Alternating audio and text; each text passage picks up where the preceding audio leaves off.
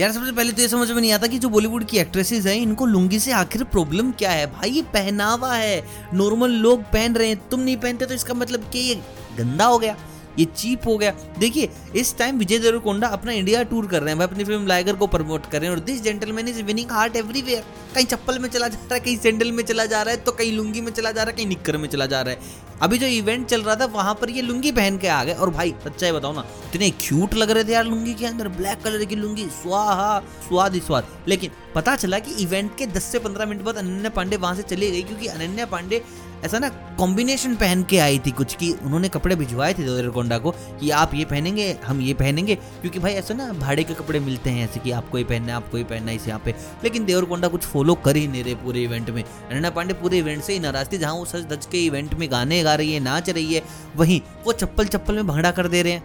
तो काफ़ी नाराज़गी चल रही थी इन दोनों के बीच कि भाई तुम क्या दिखाना चाहते हो? तुम गरीब हो या फिर तुम डाउन टू अर्थ हो?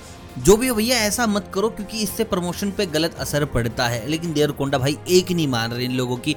और अभी जो इवेंट था, उसमें लुंगी पहन के आ गए और वहाँ पर अनन्या पांडे चली गई कि भाई, तुम कर लो प्रमोशन ये तुम्हारी फ़िल्म है। I will not interfere now यानी कि जो बाकी का इंडिया टूर बचा है, वहाँ पर आपको अनन्या पांडे नहीं देखने को मिलेगी। यानी कि अगर आप, अब इसके बाद अगर इंडिया टूर का हिस्सा बन रहे हैं, लाइगर के तो भाई आपके मज़े आ जाने क्योंकि full time full complete time आपको देखने को मिलेंगे विजय देवरकोंडा और भाई, मेरे को धीरे धीरे ये भी नज़र आ रहा है कि ये विजय देवरकोंडा की आखिरी हिंदी फ़िल्म होगी, इसके बाद वो दोबारा करेंगे नहीं।